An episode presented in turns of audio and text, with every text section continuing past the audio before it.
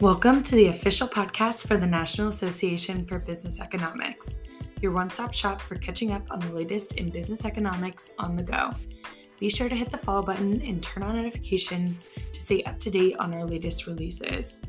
Today's podcast is the recording of the NABE Global Economic Outlook session at the ASSA annual meeting on January 6, 2023.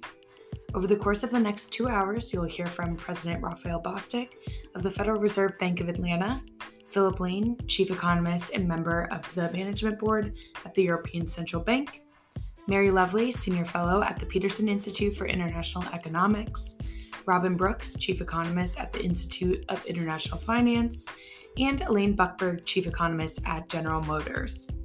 The session is moderated by Julia Coronado, President and founder of Macro Policy Perspectives, LLC, and NABE President. Without further ado, let's kick it off with remarks from President Bostic. Well, thank you, uh, Julia, uh, for your quick, quick reaction to, uh, to our panel crisis. And uh, good morning, everyone. Uh, it's very good to see people in three dimensions at this meeting. Uh, this has been a, a, long time coming for me, and uh, it's really just a pleasure to be here. It's always one of my favorite events of, uh, of a calendar year. And it's really a nice way to, to start, like talking deep econ um, on these issues. So, as Julia said, I'm going to talk about um, the U.S. outlook. And uh, to do that, I thought it would be helpful just to start uh, pro- by providing some context. Uh, and, you know, when I uh, talk about the economy today, people often don't have the context in mind. And to me, the most important aspect here is that we are still in a pandemic economy. And all the dynamics that occur to, that we're grappling with today are a direct byproduct of responses and reactions to us being in the, in the pandemic. Uh, and, and the reason I like to talk about that is because um, if you go back to April and March of 2020, the big fear that people had was that the pandemic was going to lead to massive losses of jobs. People were going to be thrown out of their homes with the, the uh, tremendous failures of businesses, um, and that if we were going, if that happened, the recovery of the economy would be incredibly difficult. Uh, and so policy responded. Uh, the Fed dropped its interest rates basically to zero, started providing facilities to improve uh, liquidity and functioning of markets. Uh, on the fiscal side, there was a lot of uh, response in waves, and by and large, that doomsday outcome did not happen. Like the policies um, and the response and reaction uh, were, uh, were successful, and output recovered rapidly uh, and um, you know, from the policies, but also because uh, people were still getting their usual incomes, but they weren't doing their usual spending during the pandemic because they weren't going on vacation, they weren't going to restaurants, those sorts of things. So people were really strong. Uh, and um, the response has been quite positive in that regard. Uh, but what that meant and what resulted was strong demand that persisted and the supply side difficulties that arose because of the pandemic really creating this gap. And so we have this imbalance between aggregate demand and aggregate supply, which has driven a lot of the inflationary pressures that we are grappling with today. So the real issue and the question we have to face is like how do we get aggregate supply and aggregate demand more in balance so that the pressures abate and we can get to a, a, a situation where people are not seeing prices as their enemy, but rather it's just a, a feature of the economy. Um, so we started grappling with this in 2022. Uh, you all know the Fed has done a lot through the, through the course of the year to move from maximum accommodation into a more restrictive space. And now the question that uh, we are facing and that everybody asks is so, how restrictive will the Fed get? And what does that mean? And how will that shape the trajectory of the economy? I actually like to flip the question to say, um, how the economy evolves will shape how much the Fed has to do. And so we need to be mindful of and continually look at how the gap between aggregate demand and aggregate supply is responding over time. Uh, and that will really guide uh, the need for us, uh, you know, the, the decisions that we have to make in terms of making good policy. So where are we now? I think that the U.S. economy is definitely slowing If you look at the GDP numbers, they've come down uh, a, markedly, um, a market amount. Uh, we have seen interest rate sensitive sectors uh, slow dramatically. You think about the housing market, um, and across the country, uh, we have started to see significant slowing there. And when I talk to businesses, you know, one of the things they, they tell me consistently is that labor markets, which are at historically tight levels, are starting to ease. That some of the challenges that they were facing, uh, or the degree of challenge they were facing in the summertime, uh, they're stepping back from that. It's, it's, not, it's still not easy to find workers, but it's easier than it was in the summertime. And so those are all signs that the economy is slowing in a, in a pretty positive way. Uh, but I will say that the slowing is, is only happening at a, at a very gradual, steady rate. And so the imbalance is not narrowing rapidly, but it's kind of uh, proceeding in, an, in sort of an orderly fashion, if you want to think about it like that, uh, which suggests that it's going to take some time for us before we'll get to a space where inflationary pressures return to their more historic levels. Um, and I, I want to also say that um, uh, because people ask me a lot about sort of recessionary pressures.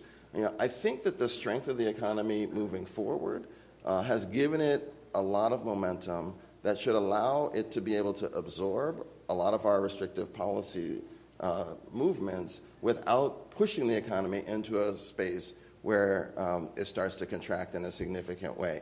Um, and you just see this in today's job number, even. If you, uh, the Wall Street Journal had a chart uh, showing just the month to month. And it looks like it's just a straight line that's heading down to sort of a more uh, normal position. So that kind of orderly progression suggests that the economy is moving in ways um, that we will start to see, um, see that imbalance disappear.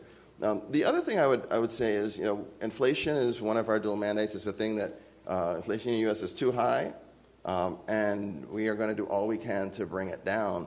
Uh, if you look at the inflation dashboard, so the Atlanta Fed has created something we call an inflation dashboard.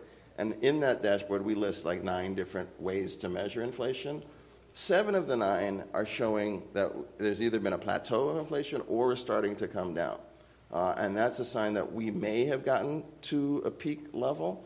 Uh, I am not willing to say that with any degree of certainty because one thing I've learned through the pandemic is every time you think you know something, the world happens in some other way. So we're going to continue to watch, but there are signs that things are moving uh, in, a, in a positive direction. So in terms of the outlook for uh, 2023, you know, my expectation is that the economy will continue to slow. I think uh, my, my current projection is for GDP to come in uh, maybe at 1% for the year, so you know, at historic levels, uh, that is pretty slow. Um, I see inflation, unemployment, uh, the job situation, I think labor markets are going to continue to be strong for quite a bit of the year.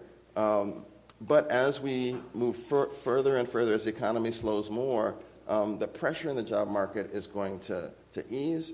And um, my projection is that unemployment will rise slightly from where we are today, maybe to around 4%. Um, certainly not at levels, I'm not expecting there to be a, a, a major cratering in, in jobs in the U.S. in the, in the next year. And then in terms of inflation, um, uh, I think we're going to start to see inflation hope, hopefully move down in a significant way. Uh, my projection is that inflation will be somewhere around 3% by the end of the year. Uh, and uh, that will be a significant move from where we are today. And I think it'll be a sign that our policies are moving, uh, are being effective. Now, um, I did want to just say a couple other things. Um, uh, one is that all of this is a function of if the economy project, uh, advances the way we hope it does. And um, for me, if, if that happens, I think our policy rate, there's still more work to do because uh, the labor market has been stronger than I expected. Inflation has been more persistent than I expected. So I think from where our policy stance is now, uh, we should get to a level above 5%. Uh, I don't think we'll need to go uh, a lot above 5%, but, but there is still more work to do. Uh, the second thing I would say is that it is really important that, that, that we as the Fed are clear and persistent in our policy posture. Uh, historic, historically, uh, we've, we've had persistent challenges in inflation in this country when the Fed is not uh, resolute in terms of its a commitment to stamping out inflation. So when we get to whatever level we get to, it's my view and hope that an expectation that we will just stay there and let that policy posture uh, hold for an extended period of time. In my projection, that will be the rest of 2023 and well into 2024. So we're not going to be bouncing policy back and forth. We're going to really let the restrictiveness hold. Um, and then the third thing is um, I have continually been uh, uh, gratified and pleased by the resilience of the American economy. Consumers have been resilient in terms of the, how they think about the economy and their prospects. Business leaders also have remained optimistic and confident that we are on a path back to uh, our steady state and our long run uh, target of 2%, and we're going to get there. And, and I think that on some level, that's the most important aspect of all that we have today. Now, I was a psych major uh, in college, and as I've sort of looked at the economy and sort of engaged with it, both as a person and as a policymaker, psychology matters a lot.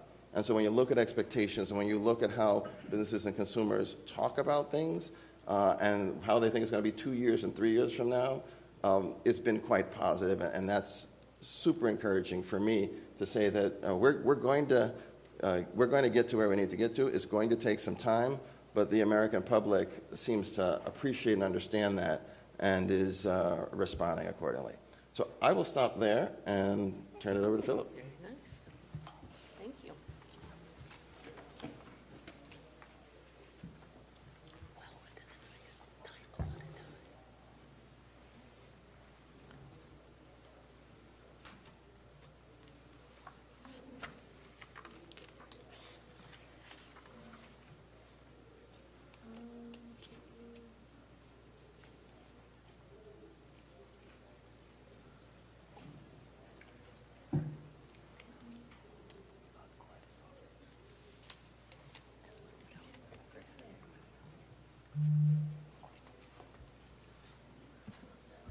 Okay, uh, good, good morning, and I appreciate the invitation uh, to, to, join this panel. I mean, it's useful for everyone, including myself, to, to listen to, to, this, I suppose, uh, international perspective.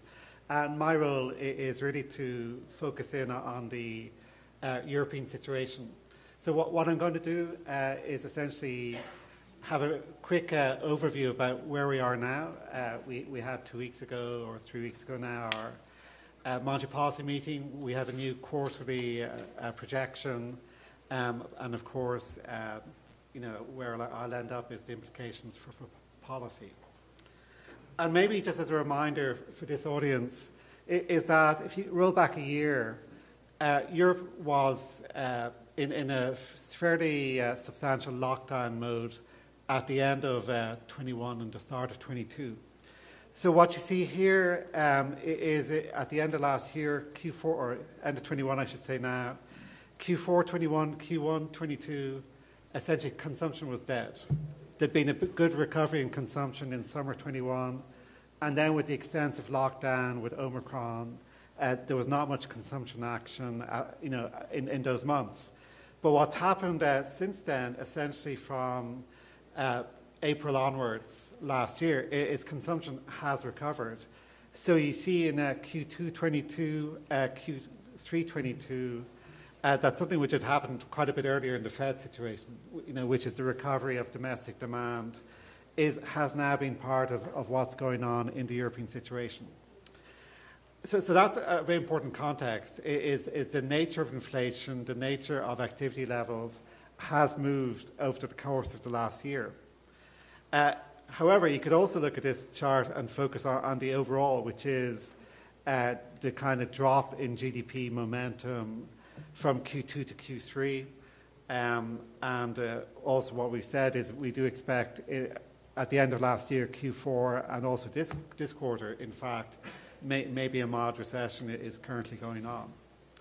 What you can see, uh, th- this is backed up on, on, the right chart here between the manufacturing and services profile which is essentially manufacturing had recovered in, in line with the global uh, bounce back in, in, 21, but then has been hampered by supply chain uh, difficulties um, towards the end of last year, end of 21, and start of 22.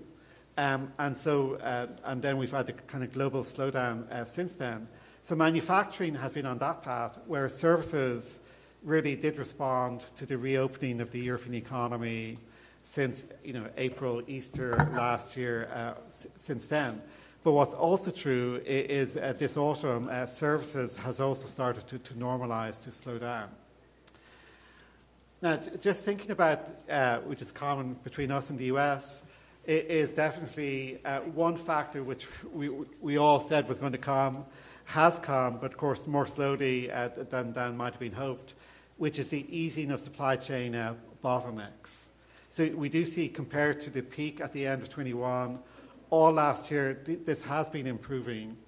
And again, this helps explain why uh, we do think the recession, uh, if there is a recession going on, it's at the mild end because the easing of bottlenecks has meant that, that uh, manufacturing, car production in particular, for example, has been able to produce to fill the backlog of, of orders, even if the kind of forward looking uh, indicators might be a bit weak. And just the right chart, if you do a supply demand decomposition, yes, one reason why bottlenecks are easing is, that demand is softening uh, globally. But it's also the case the supply component has turned around. There is actually less pressure, you know, in terms of uh, uh, factory shutdowns, uh, labour shortages on the supply chains. Of course, now with the China reopening, uh, let's see uh, about that in the next few weeks. So let me uh, come again to the European situation uh, for households. Uh, and what you see is, is um, you know, at the start of last year, uh, um, end of, you know, try 21, start of last year, consumers were so happy that essentially the pandemic looked like to be uh, on it, on easing. And they were looking forward to the future in a fairly bright way. And then, of course, you, you had the war come along.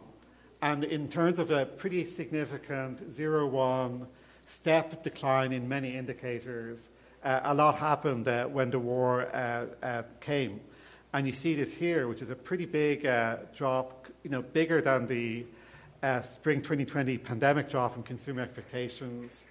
And although it has been improving in recent weeks, because we don't have the worst case scenario in terms of gas rationing and so on, uh, it's still a, a, lot lower than the start of last year.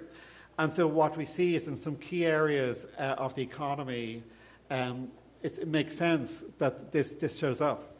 So, for example, at, you know, throughout 21, start of last year, uh, consumers were very bullish on housing. You can see here from our own survey, they were essentially saying, yes, you know, I've lots of spare cash now. I need a bigger house because of working from home. Uh, there's a lot of optimism, a lot of money going into housing, and essentially this has turned around, both because of, of, of the, the general confidence effect and also, uh, you know, really throughout the course last year, the fact that uh, mortgage rates, which are key to longer term interest rates, have been moving up. Um, and what we do see is, is uh, much milder now than in the US. There is, you know, the housing investment has been in contractionary mode for a number of months now. Um, and that, that, that is, uh, I think, uh, relevant. Now, the big difference between us and the US in many ways is the terms of trade. The US is blessed by being uh, more or less balanced in its energy profile, uh, whereas we're a huge uh, energy importer. And so, what you see here is this really big uh, turnaround in, in, the euro area trade balance.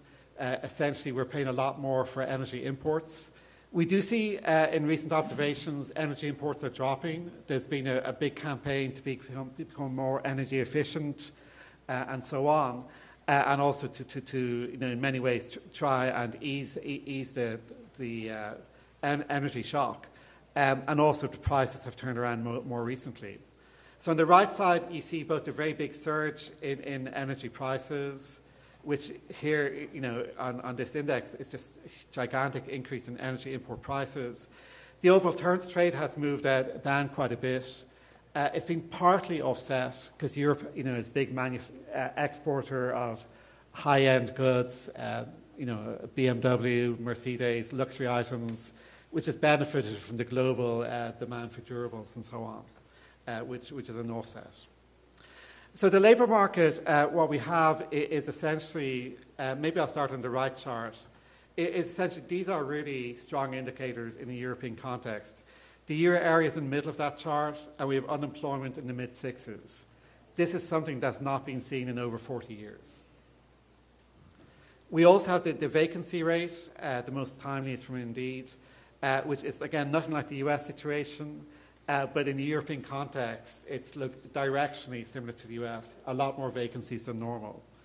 I also in this chart show you the variation. Um, because of course, depending who you bump into from Europe, you'll get a different answer. Because of course, uh, in, in southern Europe, the labour market is just basically a lot, a lot uh, looser than, than, in Northern Europe, and you can see that from the different vacancy rates on that chart. But what we do have, and it's a bit like Raphael was just saying, um, is there's a lot of resilience, more resilience than many people might have expected in the European economy. We still have all of these uh, PMI indicators for employment, which have come down, but they're still all in expansionary territory.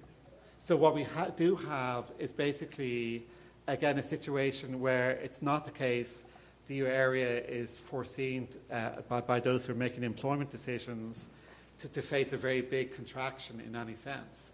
And so that labour market momentum is there. Let me point out from the left chart is it's important in the European context to recognise a lot of the employment is part time. Now, this is not, this is, but by and large, it's people who want to work part time as opposed to being rationed and can only get part time hours. So we have a big increase in employment compared to pre-pandemic, uh, much less so in terms of hours. Uh, and the, the, the, reconciliation is, by the way, a lot of expansion in the public sector, in, in the health sector in particular, and these are areas where maybe there's more uh, scope for, for uh, part-time work. Okay, a very big issue in the European situation is, fiscal. Uh, and so I, I, want to spend a minute on, on this. Uh, so what we have here is the red diamond is what we taught in September. Uh, the, the black circle is what we taught in December. And what we have now is, is over the course of, of 2022, uh, big revisions in the amount of fiscal support, both for 22 itself, but even more so for 23. So now there's nearly two percentage points of GDP being injected into the European economy uh, in 23, whereas we had that around 0.4 in our September assessment. So in terms of you know a big change in policy support, uh, you can see it there, and that's also projected to be there in 24 and 25 in a lesser but still significant way. And on the right chart, what, what you see here is a lot of these are basically uh, direct price uh, interventions. So, so they are basically price reducing fiscal subsidies. They're price reducing when they're imposed, they're price increasing when they are reversed. And of course, the schedule of reversing, a lot of that is going to be in 24 and 25. Then the, the, the, to the right is a, a, lot of these are not targeted. So there's, there's not a means tested component uh, to a lot of these. So again, in terms of efficiency, you might say uh, that that's not, that's not uh, very good. And so uh, the reason why this is complicated is um, you know, simultaneously, we, we have all of these injections connected to the energy in war. On the other hand, we do have the expiry of pandemic measures. So, so when you think about the overall fiscal action, it, it's complicated. Um, and so what you do see is, is fiscal ratios generally did improve quite a bit last year because of the recovery in GDP, uh, the easing of pandemic measures. But what is true compared to what we expected a, a number of months ago is in 23, uh, fis- fiscal deficits are slightly getting wider rather than improving. But then that, that improvement uh, is projected uh, officially in uh, 24 25. So, on the right side, what you do see is um, a, a, big impact on, on GDP, but especially on inflation, because a lot of these are price, directly administered price, essentially interventions which had, did reduce the inflation rate last year, will reduce inflation rate this year, but has a big upward effect on inflation in 24 because when these are lifted, um, it's going to go in the opposite direction, and also in 25. Uh, and this helps to explain what I'm going to show you next the profile for inflation.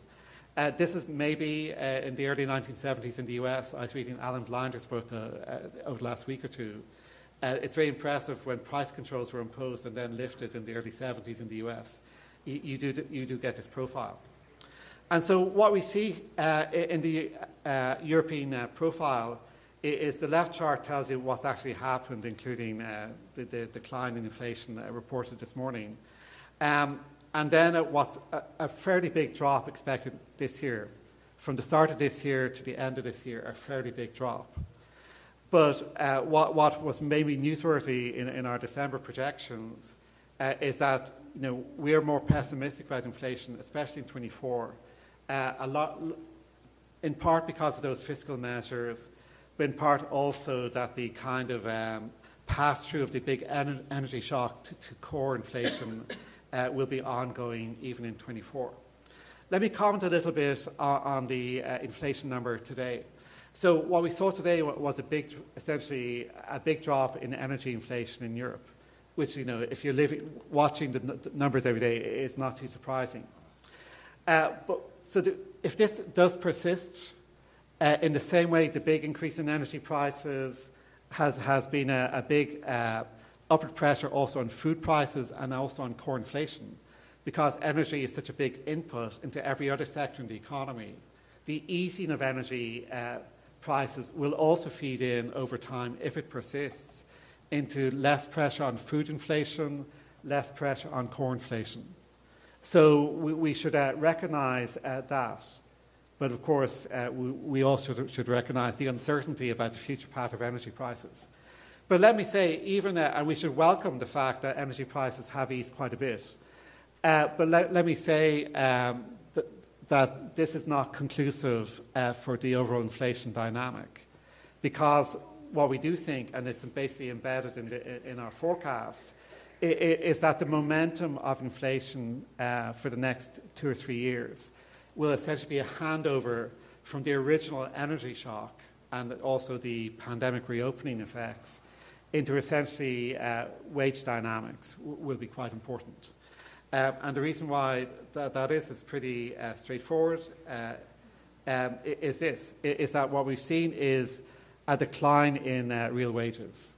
So we have a fairly tight labour market in a European context, uh, but what we've seen is a sizable decline in real wages, basically because uh, the, the wages that were agreed a year ago or two years ago obviously have not kept up with, with the inflation that's actually happened. So the kind of this wage gap is going to put upward pressure on inflation uh, for, for, the next number of years, and tracking um, how much how exactly strong will be wage uh, pressure is going to take time. Uh, energy is moving quite quickly, but, but this is going to uh, take time to, to, focus on. And let me uh, zero in on, on, this chart about wages uh, to the, to, the, far right on the screen. Uh, so these are the, uh, what we see in the wage negotiations that happened in the final quarter. Uh, and you can see they're now coming in around 5%.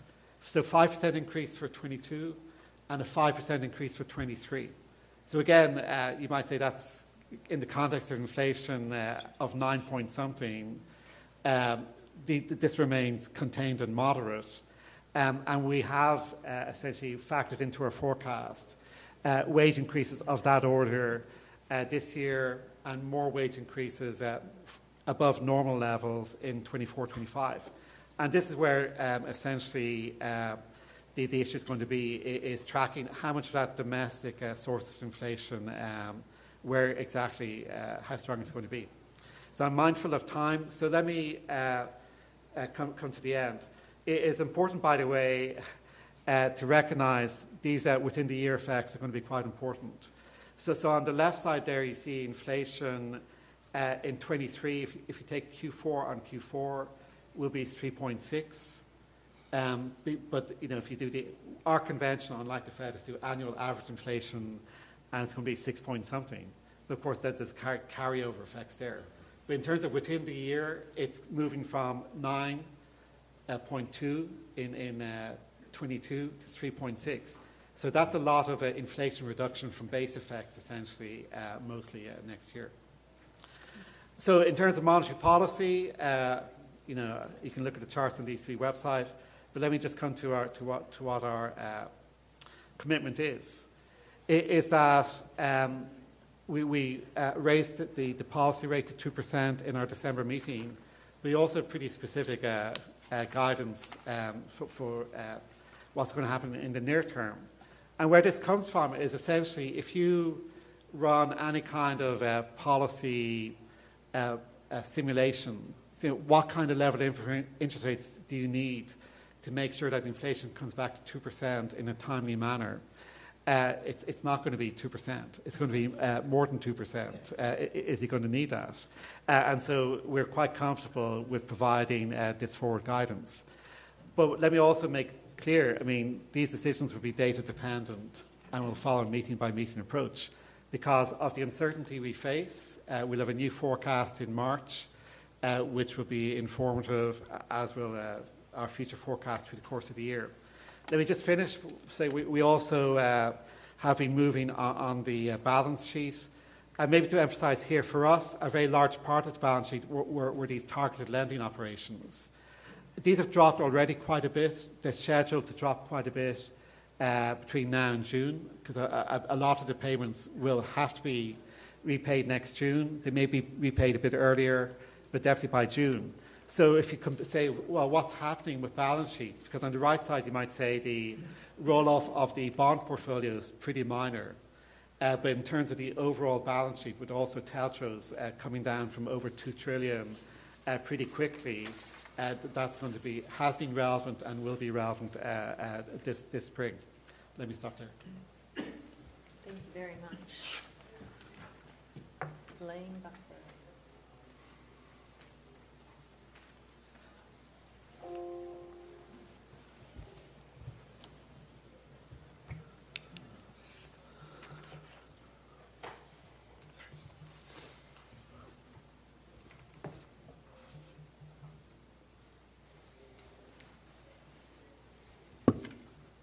Good morning. I'm Elaine Buckberg. I'm the chief economist of General Motors. And while we get my slides up, let me let me begin. So, uh, first of all, uh, we're so honored on behalf of NABE to have both uh, President Bostic and ECB board member Philip Lane here with us today. And my role is before we move on to other parts of the world, to China and to emerging markets, to pull together some of the big themes that really um, are, are global as we look forward into 2023. And the first is slowing global growth, pressured by the ongoing repercussions of Russia's invasion of Ukraine, including the way it drove up inflation virtually globally, and therefore also led central banks around the world to raise interest rates, putting that pressure on growth. And they're trying to quell still high inflation, and it does look uh, like we will see moderating inflation, although still above central bank targets as we go through 2023. And we already see substantially improved global supply chains. Uh, and that also means as we look at commodity prices, in general, the outlook for them is to be down modestly below the average of 2022 levels, although we'll see uh, a more dramatic drop in oil prices. And then we're still in an extremely volatile global economic and geopolitical environment, and that means that uh, we have to acknowledge a lot of uncertainty around our projections and that unexpected shocks may well hit us. And so we need to be humble about all of our projections. So let's get into the data and some forecasts. So, first of all, global GDP growth is expected to slow to about a 2% pace in 2023. And here I'm looking at Bloomberg consensus forecasts of professional forecasters, uh, mostly in the financial sector here. And you can see that the projection for 2023 uh, globally is about 2%, with further recovery in, or with recovery in 2024 to about 2.9%, and the dotted lines show you the top 10 and bottom 10 of those forecasters. If you look at from how growth forecasts are evolved, and here we look at the IMF forecasts, here we're comparing October 2022 uh, versus April 2022. I feel like I've jumped further. So just the change uh, since after the war began.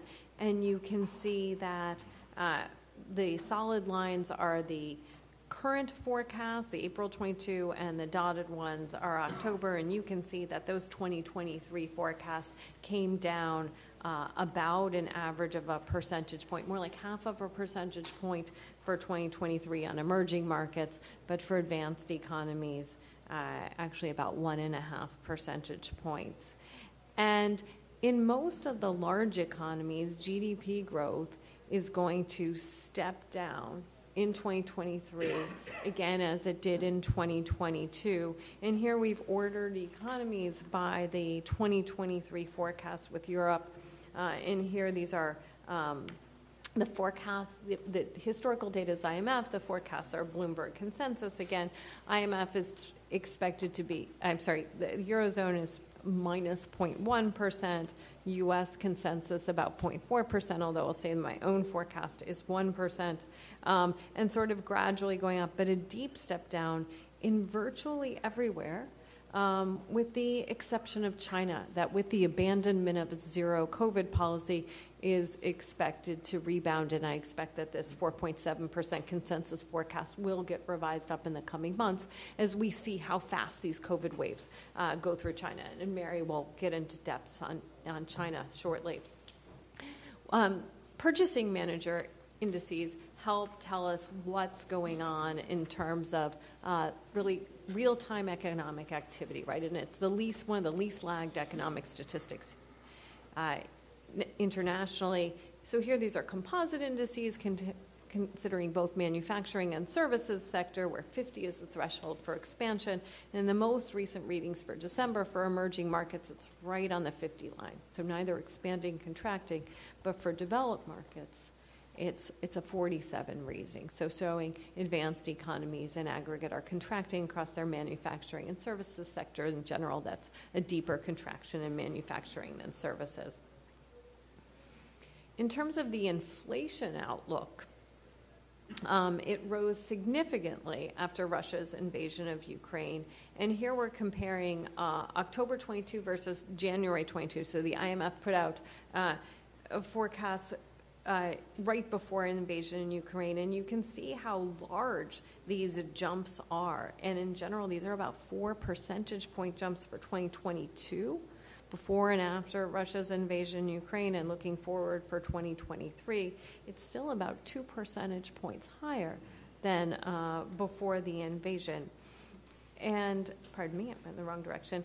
And that continued to change. So even if you look at the April readings from the IMF after the war began, you can see that those inflation forecasts continued to go up even after that, as the, the persistence of infl- that inflation rose rapidly, became more persistent. Perhaps the war became pers- more persistent than those April forecasts suggested, and that those inflation forecasts continued to rise about about one and a half percent globally and for advanced economies, and about one percent the 2023 forecast you can see here, though, do come down substantially from 2020, but remain well above prior levels. And looking at specific countries here, again, we're ranking by the 2023 forecast, and you can see that in virtually every country, with the exception of Egypt, we see moderating uh, inflation based on Bloomberg consensus forecasts in 2023 from 2022, but vastly higher than in uh, 2021. Uh, and there's just a few exceptions to this high inflation. Japan, China, uh, and Saudi Arabia are really the only ones that have maintained inflation in the 2% range.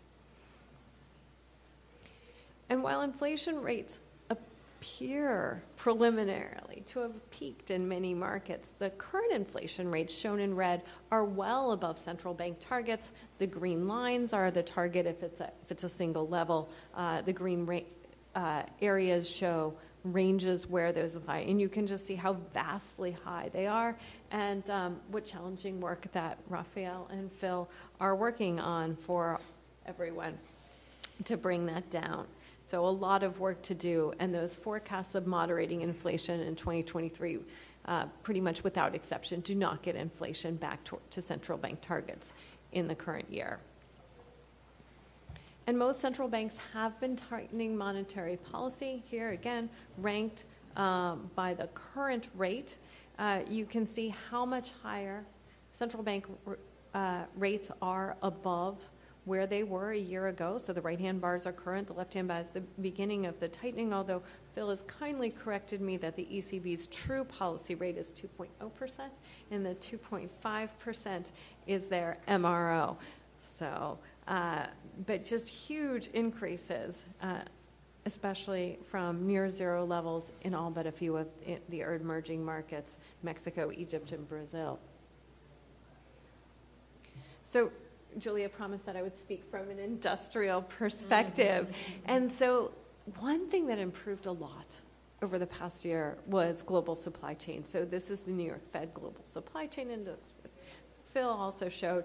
And so you can see that it, how uh, it's come down from levels of near four at its peak in late 2021 to 1.2. Now, that's still elevated from a sort of a base level of 1.0 because it's a standard deviation index, but there's a vast improvement, and, and uh, part of the healing has had to do with fewer disruptions um, due to COVID, but also uh, shift, some shift in preferences back to, from goods to services, enabling just congestion in the freight, freight supply chain to improve.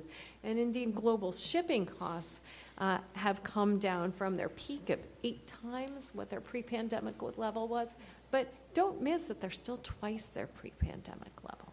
So, a vast improvement.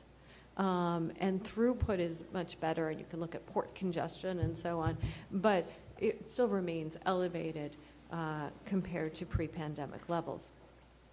So, what about auto? Because we've been a big contributor to slower growth and especially higher inflation in the US. So, this graph shows you plant downtime.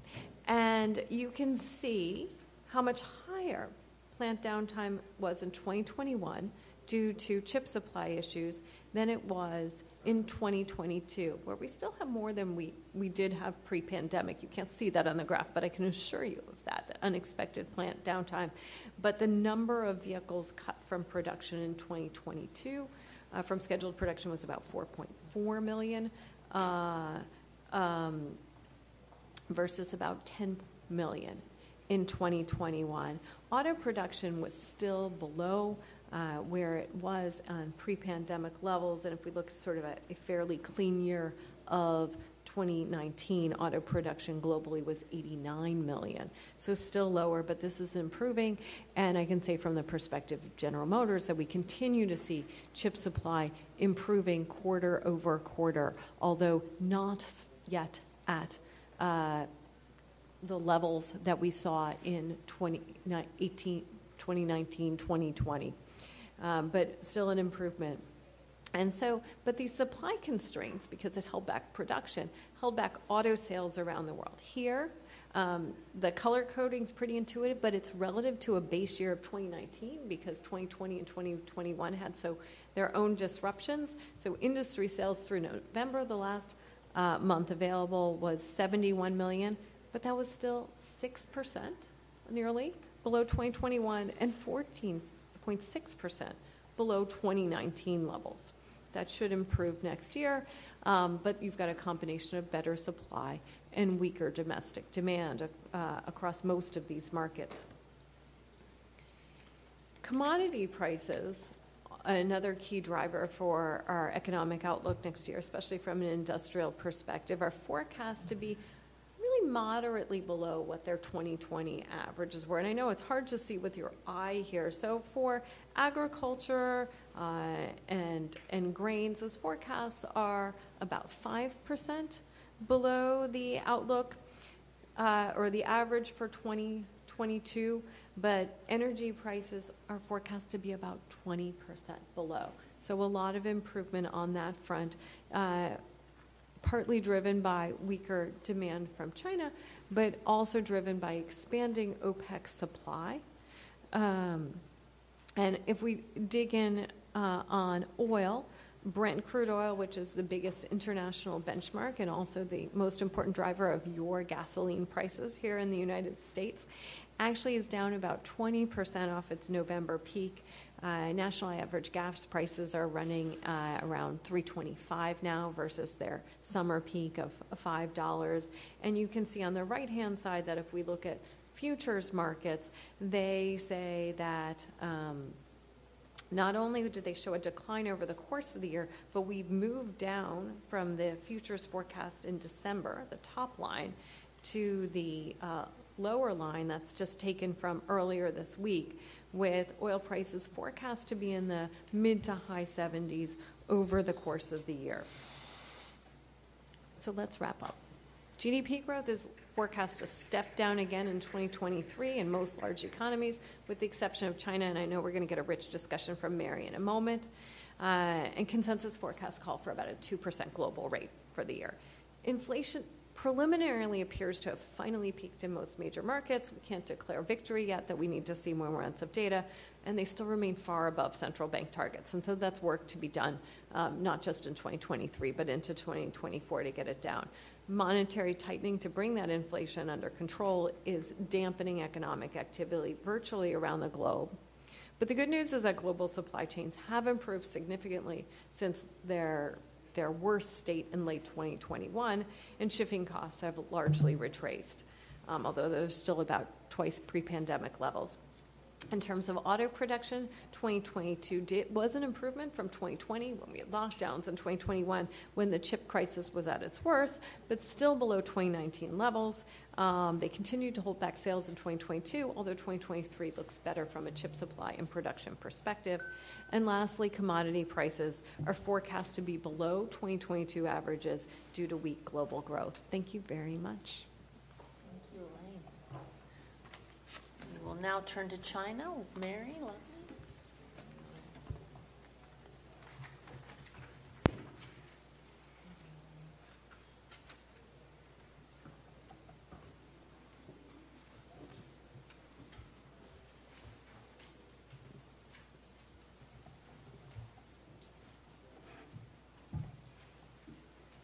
Great, thanks very much, and thanks for being with us this morning. Um, First of all, it's, a, it's an honor to be on this panel, and I'm learning so much this morning. Uh, secondly, it's great to be here with um, NABE. I, some of you may know I spent 30 years as a college professor in the economics department at the Maxwell School at Syracuse University. And as such, I really appreciated the um, outreach from NABE to the academic community to help prepare undergraduates for, for life in the labor market um, it's, it's really helpful. And I hope that uh, I thank the members who have supported those efforts. So, turning now to my current occupation at the Peterson Institute for International Economics, which is China and China's exit, uh, rather uh, rapid um, and un- unanticipatedly rapid exit from zero COVID, and the challenges for Chinese policy and Chinese policymakers in 2023. Uh, China began the year um, as one of the few economies that had grown during the pandemic, uh, looking forward to a year that was to be marked by stability, looking forward to President Xi's um, unprecedented third term at the helm. Uh, unfortunately, what happened in 2022 was a surprisingly dismal economic and uh, performance and also performance on social welfare measures. Um, 2022 started brightly, um, with most GDP growth forecasts hovering around 5%. Unfortunately, that was not to be. Here I have charted what the um, uh, major forecasters were predicting in January 1, 2022, and what, uh, they, what the estimates are when we get the year-end numbers for 2022. And you can see that they have moved um, from a consensus mid mid fours to mid fives. Now the consensus is around three percent for 2022. So this is just to, maybe to say yes, it's great to be an economist, especially in interesting times, right? It's not really a curse for us, but it's also good to be humble, particularly in the face of the coronavirus. So what happened? Um, there are many things that we could point. I'm only going to point out three factors. One, of course, the main, which is the COVID surge uh, that happened in early 2022 and the Chinese response, which was from eight lockdowns, uh, not only in major cities but throughout the country. Um, I think at one point over 100 cities in China were in some form of lockdown. The resulting collapse in real consumption inside China, and of course, the ongoing worsening property crisis, which is a, is a very serious issue that the Chinese authorities have to take into account as they set their monetary and fiscal policy. Um, just a quick snapshot to show what happened in terms of the lockdowns and the limiting on public personal mobility. Uh, we see here in the blue line um, Shanghai, and you see the dramatic lockdown between April and June, uh, total collapse in subway ridership. Um, the gray is Beijing, and we see again a sharp downfall both for Beijing and for Shanghai at the end of the year um, as co- the coronavirus uh, has again begun to surge. Um, not surprisingly, uh, given this vicious cycle of lockdowns, uh, end of personal mobility, demand collapse, uh, firms shutting, especially in the service sector, job loss, we see more than uh, demand collapse, so a vicious cycle. Um, you see it reflected in the dramatic uh, decline in consumer confidence, which started almost immediately with, in 2022, with the beginning of the outbreaks. Um, this is uh, just to look at what happened. We saw longer delivery times, but fewer back orders. So basically, we were having um, some ability of um, the uh, supply side to continue to, to produce, um, but a real collapse in demand. So it's not just that China has faced um, some headwinds globally. We all know about the geopolitical tensions between the U.S. and China in particular, but also in primarily a collapse in domestic demand. Um, one big driver of the Chinese economy is, of course, the housing sector, and the housing sector has been in crisis since 2020. Um, so we're going on the third year of this. The rate of new housing starts fell fairly precipitously after June 2021. Um, now, part of this was driven by um, a well intentioned desire by the leadership to get the property sector under control. As many people know, it was becoming a, a system that was built on the belief of ever increasing property prices. Um, it's a very important sector to the economy by some accounts, by broad measures, including uh, not only cement and steel, but also the furnishings that go into the housing sector. It's upward of 30% of the economy affected by decline in new housing starts. Um, but the need for the uh, leadership to get this system under control was evident from increasing number of um, vacancies, of unsold units. So basically, particularly in second and third tier cities, the realization that the sector was widely overbuilt, that the whole program of building on higher and higher prices is just simply not sustainable. Uh, the leadership responded with the so-called three red lines in 2020, uh, furthering that to constraints on banks, basically to reduce the flow of credit to the sector. Um, that, of course, led to some pretty serious and well publicized defaults by major developers and uh, widespread financial trouble for smaller developers, which may not make the Financial Times, um, and um, a continuing decline in home buyers' confidence, and so a collapse in demand and a collapse in starts. So, what's ahead for the Chinese economy in 20, 2023? Of course, coming forward with the challenges and constraints that they inherit from 2022. The first uh, challenge is, of course, to be the weather, the ongoing surge that is happening right now in China, and then uh, to revive growth in the domestic economy. Um, most forecasters expect a significant bounce in GDP activity in 2023 from about 3% to between 4 or 4.5 or 5%. My own view is that this is very likely to happen, but it's going to require not only nimble and deft policy making, but also some, some luck.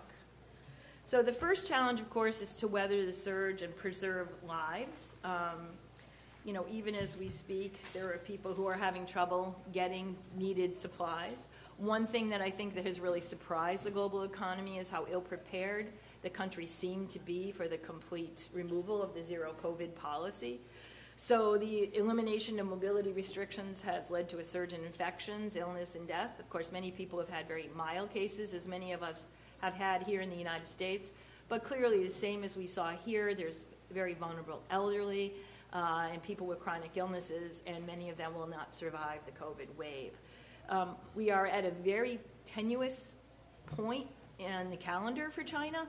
Saturday marks the beginning of the Lunar New Year. Many people return to the rural areas. The rural health system is uh, underdeveloped. Many do not have even the basic fever reducing supply medicines that they will need for the upcoming surge. So we are, um, you know, hoping for the best, hoping for our, a good outcome for our friends in China, but it's going to be a very difficult few months. Now, what will the challenge be for policymakers? Well, Chinese policymakers were already very active in 2022, using monetary and fiscal tools to stimulate the economy. They will have to do more with less in 2023. Um, as many people know, their fiscal tools are underdeveloped. They don't have the ability or even, it seems, the inclination to provide direct support to households, something that was very important in the recovery in the United States. China has a very thin safety net and it's been unwilling to provide this type of direct support, even as many people have lost their businesses and their jobs.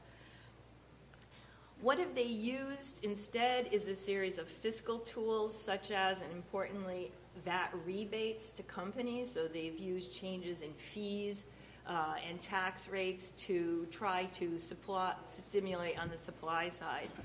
Um, as we've seen already, this has led to problems on the demand side. Even when the supply is there, the demand hasn't been. Um, there is continued reliance on the traditional tool, which is government investment. Uh, infrastructure development investment was up 12% year on year in 2022. That's a lot given that the projects that China is able to invest in um, have, at least many of them, seem to have very low rates of return. The leadership this year is talking about investing in things related to the energy transition, including things like building out its long term plan for high speed rail, um, as well as consumer subsidies on EVs.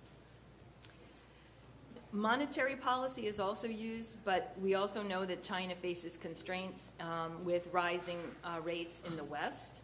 Um, and concern about not only capital outflows but also the pressure it puts on its currency. So the Chinese uh, authorities are going to have to do more with a limited set of tools. Um, there is a huge challenge in reviving household consumption. We've already seen that household uh, confidence has, has really tanked. Um, it's been uh, the growth in household, uh, real household consumption has been quite variable since the beginning of COVID. Um, interestingly, Chinese households do appear to have excess savings, something that helped to fuel a post uh, COVID, if we can call this post COVID, uh, boom in the West. But Chinese households, interestingly, are putting these into more longer term uh, save, save, save, sorry, savings deposits. So they look like they're locking in for the long term rather getting ready to sell. Now, in other Asian countries which experienced very dramatic lockdowns, like uh, Hong Kong, Taiwan, South Korea, there was at least um, one to two quarters where demand did not revive. It took that long for demand to revive. There was something of a boom. So most forecasters are expecting to have more vibrant growth in the second half of 2024 as consumption begins to pick up. Another challenge for the Chinese leadership is going to be adjusting to a slow, slowly uh, a, slowing global economy. The, the World Trade Organization predicts that world trade is only going to grow 1%, and given some of the forecasts we've heard today, we might be lucky to get that. Um, we have seen, you can see in this chart, this is the contribution to GDP growth sec- from investment and from net exports. That since the beginning of the pandemic, net exports has contributed positively to Chinese GDP growth. And that is unlikely, unlikely in the face of decreased net consumption, decreased real consumption. It seems to be unlikely that that will be what comes to the rescue. That's going to put more pressure, of course, on the authorities to engage in public investment. The last big challenge, of course, is to stabilize the property sector. And here the real goal is to stabilize prices while continuing to reduce credit to the sector.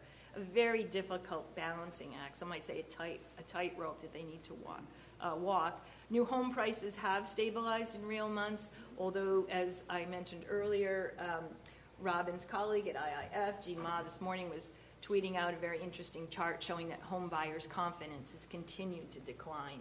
So it's going to be a difficult task to stabilize prices while continuing to shrink the sector.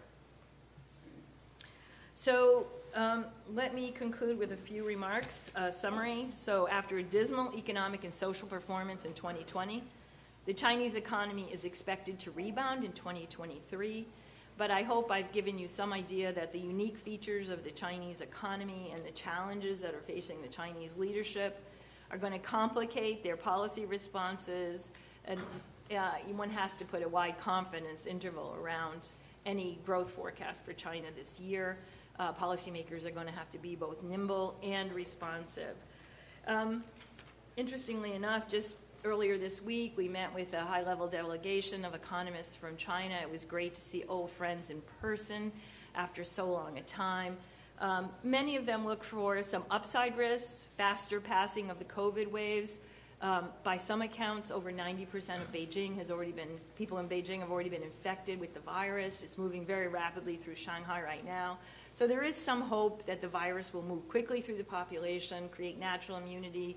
Um, vaccination programs are continuing very vigorously, so some hope that this could pass rather quickly.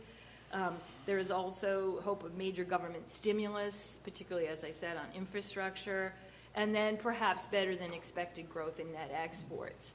That has to be weighed against significant downside risks, which would include, of course, much worse damage from the virus, including in the rural areas, uh, slower consumption rebound, and we have some, some signs already that that's possible, um, slower go- global growth, and a bigger fall than expected in net exports, and of course, the ongoing financial risk coming from the property sector. So it's going to be a very interesting year uh, to watch what happens in the Chinese economy and to watch the Chinese uh, policy making response as well. Thank you. Thank you, Mary. All right, Robin Brooks, IIF. Take us home, Robin.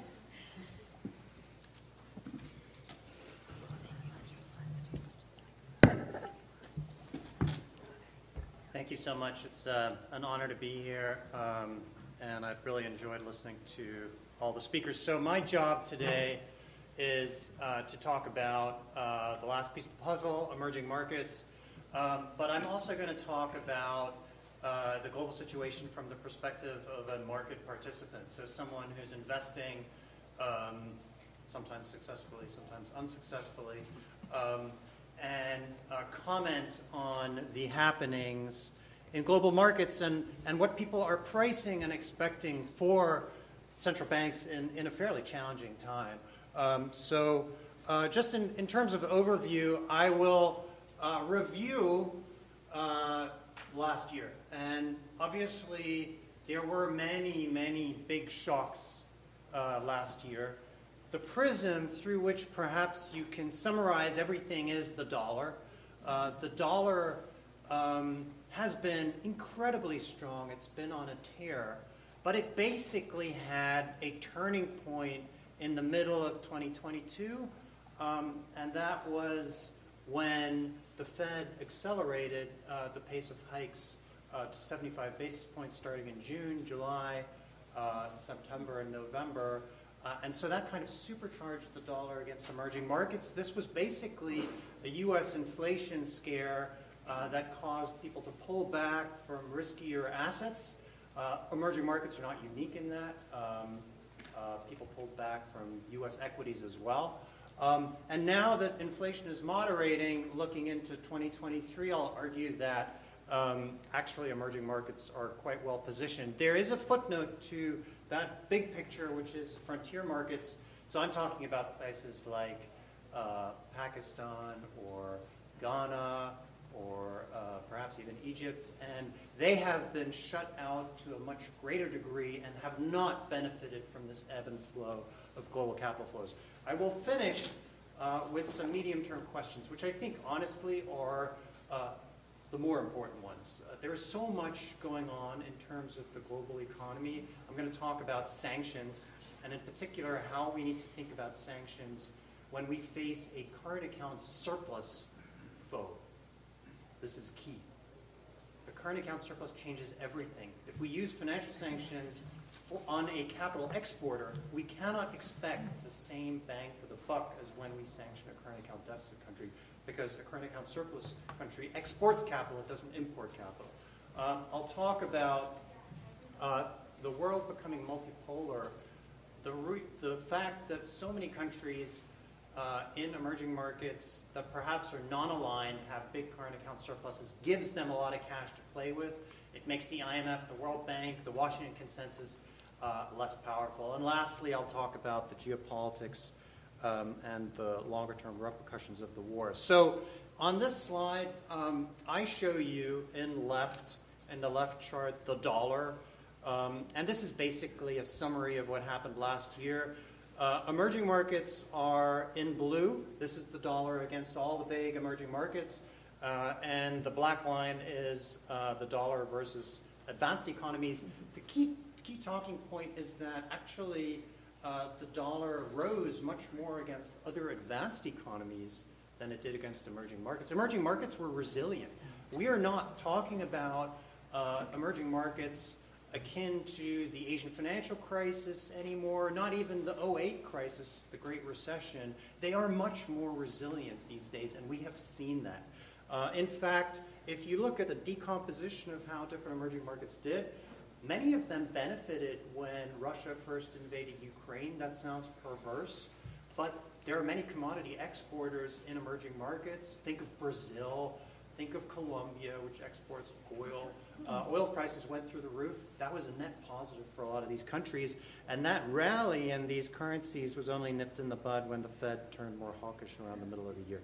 Um, frontier markets are shut out, and our expectation is that they will remain shut out. So this chart shows you the EMBI spreads. So these are the spreads, secondary market spreads on dollar-denominated debt. You can see that uh, Pakistan, for example, is, is essentially shut, and, and there are many other frontier markets where the situation is shut as well. So last year was a pivot, right? We had this U.S. inflation scare, and then we had inflation abating. This is key to the thesis of emerging markets as we go into this year.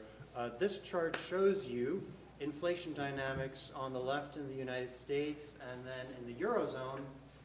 I would not presume with these esteemed speakers to say much other than um, that the inflation dynamics in the United States have clearly turned better. Um, when we calculate the combined weight of items in the CPI with inflation above target, so above the 2%, the combined weight in high frequency data that we track in month over month inflation when we seasonally adjust that and, and run it through different screens, the combined weight has actually close to normalized in terms of items running above um, target. Uh, that's really good news. The Eurozone has had a different dynamic because obviously it's been subject to Putin's energy war. Um, energy prices have stayed higher, have continued to rise for longer. But even there in the November data, before the uh, December data that Philip talked about just now, there was the first sign of moderation. So when we look at market pricing, President Bostic talked about um, the terminal rate for the federal funds rate going to five uh, thereabouts. That is essentially what markets are pricing. Markets are then pricing a more benign inflation scenario with cuts priced in the second half of the year and thereafter. And that's basically the profile that markets are pricing uh, for other G10 economies as well. So a hump-shaped pattern in terms of monetary policy tightening, with some of that tightening being taken back in fairly short order. Now, I think as a market participant, and obviously this is just my opinion, I'm just speaking for myself, I think the Fed basically gets a 10 out of 10 uh, in terms of handling this crisis. I think, you know, ex post uh, Monday morning quarterbacking is always easy, but think of how nuts the pandemic was, right? Before we had vaccines, uncertainty was massive. The one thing that I think needs to be revisited, uh, both in the economics profession and within the Fed, is the lessons that were learned in the 2013 taper tantrum. At the time, Ben Bernanke basically verbally intervened to push up long-term interest rates. Uh, you will see in the left chart the two-year yield, which because the Fed had forward guidance, it said we will not hike on any foreseeable horizon. Two-year yield remained very low. markets did not really, in any appreciable manner, price rate hikes. Uh, but the 10-year yield rose very sharply, and this was basically Ben Bernanke saying, real yields are too low. Come on, people, we need higher yields. And that kind of verbal intervention in 2013 has come to be seen today as, as a policy mistake. Um, yields rose a lot very quickly, but it would have been a way for the Fed to tighten earlier uh, in 2021 when vaccines were taking hold, when the recovery was really gunning, when financial conditions were very loose. And verbally intervening is always easier than forming a consensus on the FOMC and getting everyone to rally a, a, a behind a view. Um, we specialize a lot in capital flows, and the capital flow picture in terms of issuance uh, of hard currency denominated debt in emerging markets is really quite grim. Uh, most emerging markets had negative net issuance in 2022. But again, you have to see that through the lens that markets were doing okay, right? Uh, all the metrics that we track in terms of market dislocation, so whether it's cross-currency basis, whether, whether it's different credit spreads, they have been relatively well behaved. So I think you want to see all this from a perspective of glass half full. Okay, medium term, big picture. What have we learned? We have done this past year a sanctions experiment. We sanctioned some Russian financial institutions, including the central bank. That has turned out to be not particularly effective. Why? Because Russia is an energy exporter. We carved out energy. We allowed Russia to keep selling energy.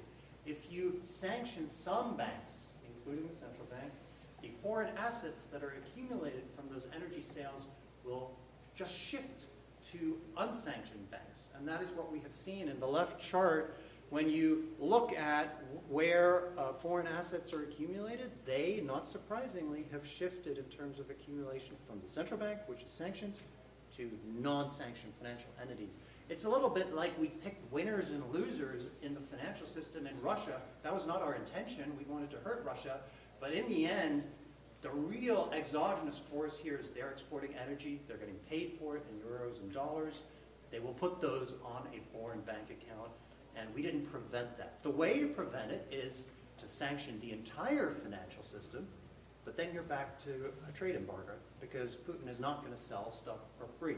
If we can't pay him, he's not going to sell it to us. So it all comes back to if there's a current account surplus country, you have to target the current account surplus, the trade side of the balance of payments. And that is what the G7 price cap now does. Now, when we, so we we built up a, based on uh, proprietary data, a tracking of oil tankers.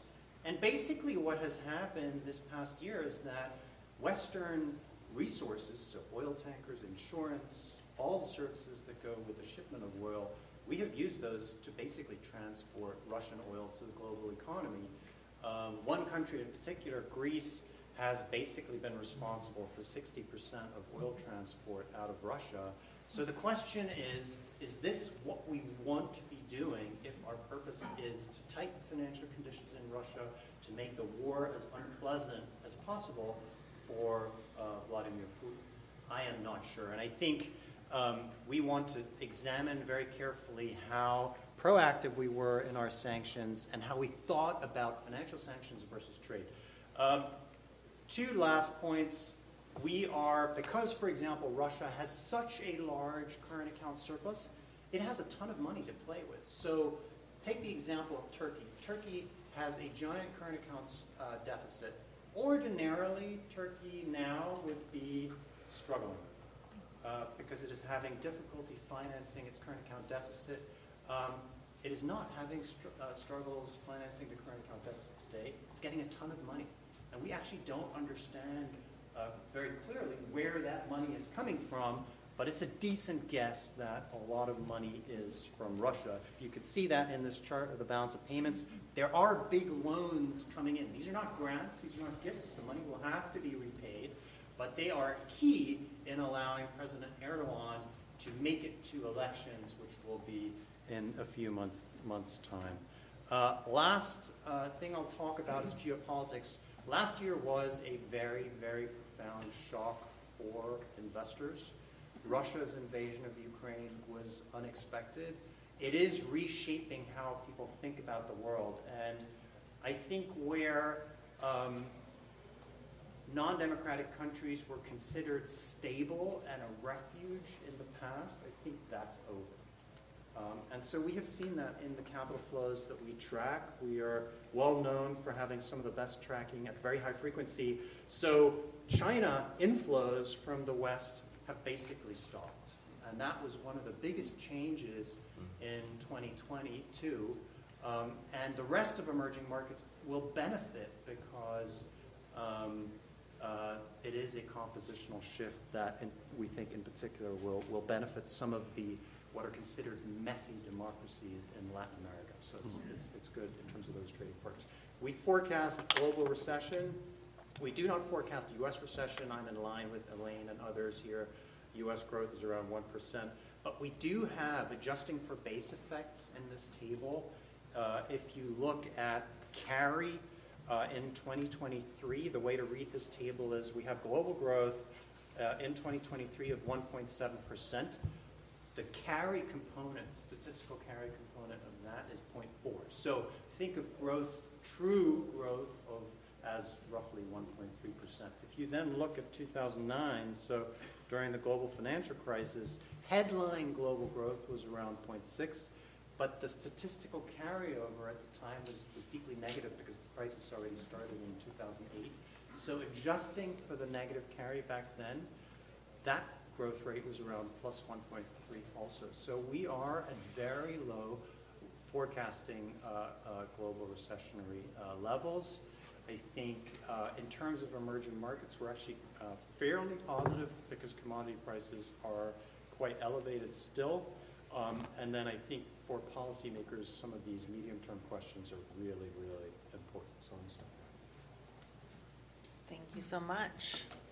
Thank you to all the speakers, an incredible uh, tour de force of the global economy. Uh, get your questions ready. Uh, we, are, we have a generous amount of time for, for Q&A. I'm going to start with a couple of my own. Uh, using the moderator's prerogative. So I'm going to start with a question um, for our central bank representatives. Um, both of you just came out of a uh, recent meeting um, that featured a forecast of higher inflation than your prior forecasts. Um, uh, Phil, you talked about that at some length. Uh, and uh, alongside a forecast of tighter policy and lower growth. And you are both now uh, have inflation forecasts sort of for 2023 and beyond that are above kind of consensus forecasts. So, is the message from uh, the central banks that um, the policy tools are less effective, uh, or that you're more worried than you were a few months ago about uh, a more deeply embedded inflation dynamic? How do we square the circle of uh, tighter policy path, weaker growth, and higher inflation?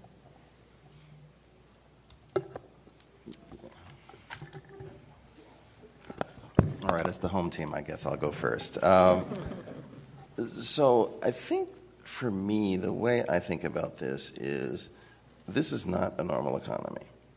And the dynamic that got us to this inflationary condition is really different than what we've seen historically. And the driver is um, um, stubbornly persistent, elevated demand and supply that has been unable to sort of respond as robustly as possible. Businesses are trying to do that response.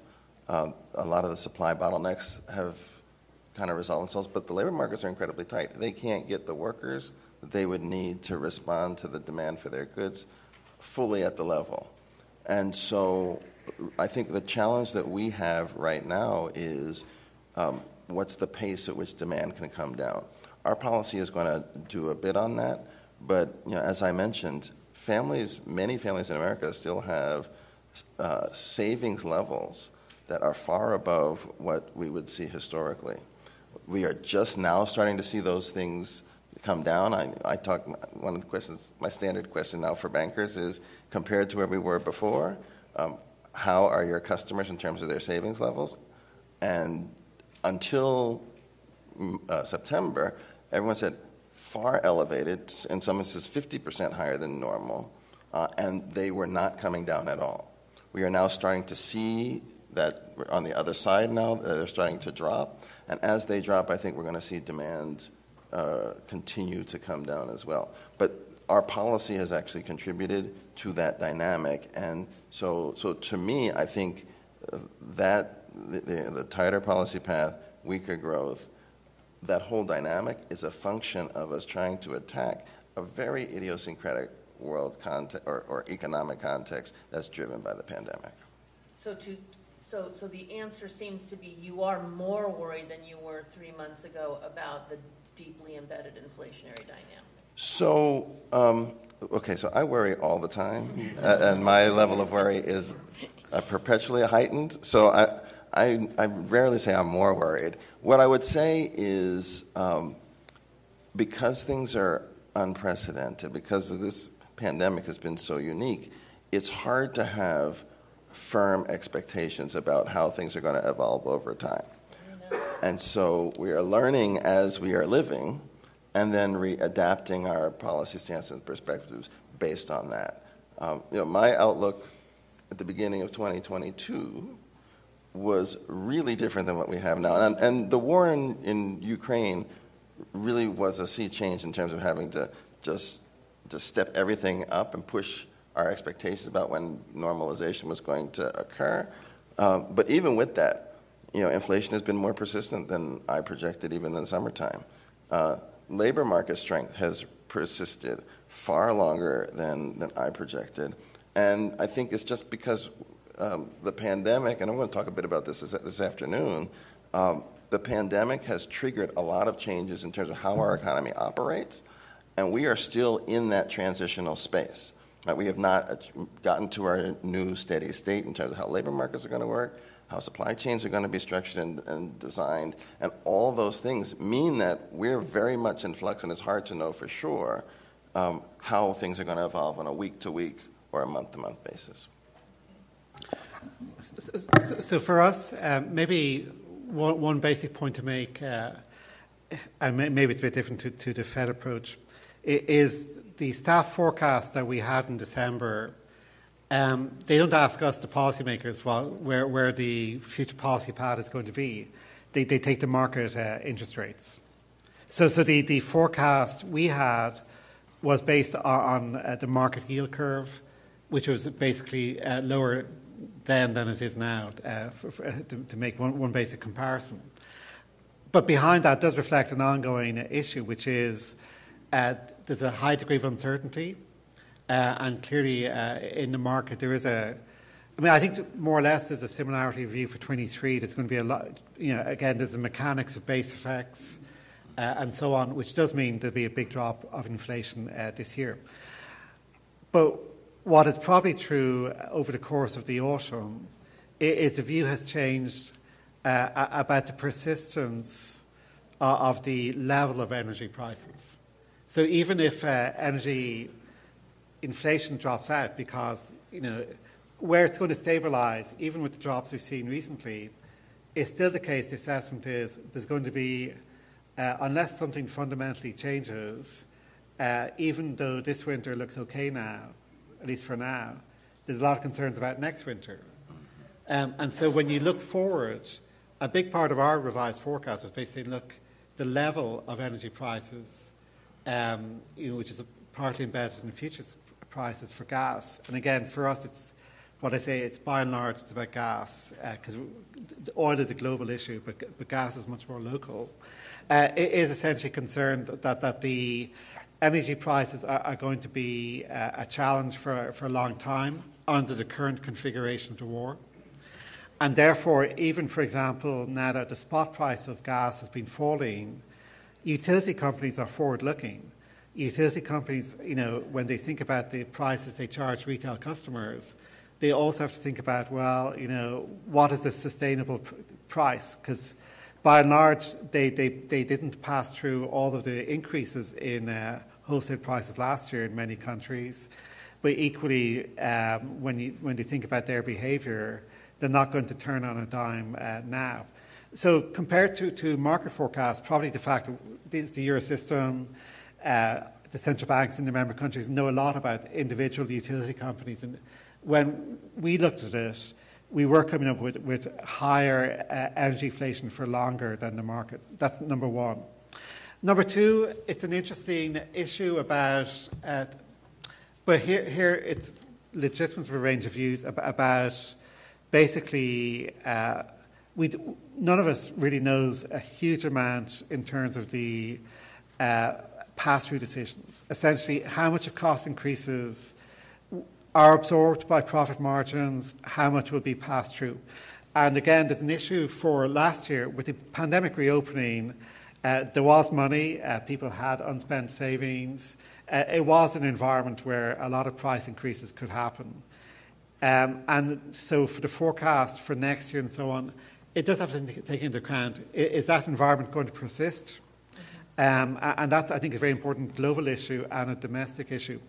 Let me uh, remind everyone here about excess savings. Um, there's certainly excess savings in Europe, but it's fundamentally different. Uh, most of the excess savings in Europe were coming from essentially uh, foregone consumption in the lockdown. There was much lower role for, for uh, fiscal transfers there was definitely a lot of fiscal transfers which basically maintained uh, uh, incomes to, to, a good degree, but, but the composition of excess savings is heavily skewed to the well off. So there's a very different uh, prediction in terms of uh, the consumption implications. Um, so it's not, you know, so for those who are in the, in the bottom uh, uh, quintiles of, of, the population, they've been really hit by these high energy price increases, uh, food increases, uh, the, the, weight of, of, those items in their basket is much higher than for a rich person, and they don't have the excess savings. The excess savings are, are with, with the rich. And it's not so clear uh, the, what the propensity to consume out of that is going to be. What I would say is typically uh, energy shocks are very recessionary. It's been much less so on this occasion, and I'm sure that's partly because that cushion of excess savings has meant that you know, the consumption response you know, has been less drastic. I mean, I think we can all agree about that. It's also the case in the pandemic, there was, in Europe, there's a lot of transfers to, to, to, companies as well. So company balance sheets have also been entering this period maybe stronger than, than you might expect.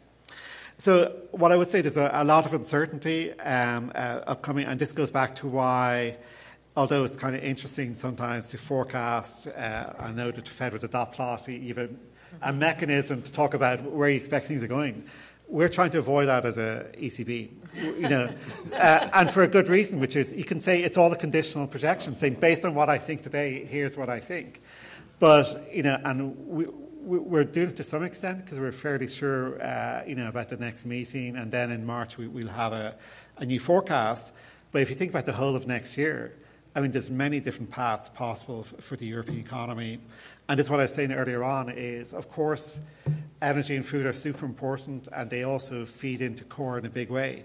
Uh, but, but the wage issue, you know, we have very staggered wage setting uh, within countries, across countries in Europe. So, so the kind of di- dynamic of, of the labour market, of wages and of fiscal, because a lot of fiscal measures are probably state dependent maybe with the easing of energy prices, some of these measures may actually turn out to be less necessary and uh, are dialed back to some extent. So uh, there's a ton of issues in, in the forecast which are essentially correlate with each other, which led to a fairly big revision in one direction in, in December. But all of these interaction effects will, will, will be an ongoing issue. So maybe, um, but let, Raphael mentioned in his remarks, we would also kind of philosophically take the view it's not the goal. We don't think about monetary policy saying let's let's kind of dial it up quickly, but let's release the interest rate very quickly also at the first hint of a stabilization. It's much more natural to think about let's bring rates to a level where we think that's going to help inflation come back to 2% in a timely manner. And you know the, the kind of uh, criteria by which you would start to implement cuts, you know, I, I think uh, you, would have to take into account uh, the level of certainty or confidence you would have in, in any. Mean, you still definitely want to work on the projection. You shouldn't wait until inflation has fallen all the way to two. You do want to anticipate. Uh, but that anticipation basically does have to take into account uh, the nature of the risk distribution, you know, in, in that kind of middle stage of, of, this process. Thank you. Thank you. Actually, let me follow up with Robin um, on that uh, question. What are your thoughts around why the market uh, inflation compensation in European and U.S. markets, generally speaking, is a bit more optimistic than the central bankers themselves in the next few years? um, wishful thinking. um, um, so first of all, let me say that. Uh, is it a fair assessment? That's a fair assessment. Yes. So um, so we have seen the uh, inflation dynamics in the United States slow significantly. Um, and I think that is a very real uh, development that we first flagged um, in July in the June CPI report, and, and that has more or less persisted. There have been some bumps along the road, but basically it's been a fairly straight line development. So my prior and the markets, and I'm, I think probably it's fair to, to say that perhaps the decoupling is more pronounced for Europe at this point, is that the market is assuming that if the U.S. is seeing inflation fall and overheating signs were more pronounced um, after COVID, and the domestic demand component was more pronounced after COVID during the recovery, then for the Eurozone, where the initial conditions are you know, really quite different along many dimensions, uh, then we should see a similar disinflation process. I think all the, all the points that Philip mentioned on the fiscal support through price caps and so forth, that obviously is, um, is a wrinkle, but I think the market is basically taking that perspective, and it's one that I would agree with. Okay, thank you. Um, Ed, you want to following up on, on, on comments by both President Bostic and Board Member Lane, um, uh, monetary policy is supposed to be generally forward-looking, but given the, all the uncertainties that both of you cited, how forward-looking can you be about monetary policy? And what does that imply about your ability to use models and trying to handicap where policy ought to go? Okay, and I've been asked to repeat the question. So the question is um, whether the degree of uncertainty limits their ability to be forward looking. So, um, sure. I mean, I mean, the confidence bands during this pandemic for any kind of projection have been wide, and as you get further from the current time, they get wider. So, so it is difficult. And, you know, for me, I think this is one of the reasons why we are leaning a lot more on alternative sources of data. So we do uh, at, at the Atlanta Fed a lot of surveying of businesses, of CFOs, and the like to try to get real time information, to try to identify shifts in sentiment before they're going to show up in the aggregate statistics. And we have found that to be quite helpful in, our understanding of, say, labor markets today, which, uh, you know, uh, businesses have told us that it is, things are getting easier for them, and that's been a byproduct of these surveys. And also, uh, we do an ex, uh, sort of a heightened amount of just one-on-one discussions with leaders. We call it our regional information, regional economic information network.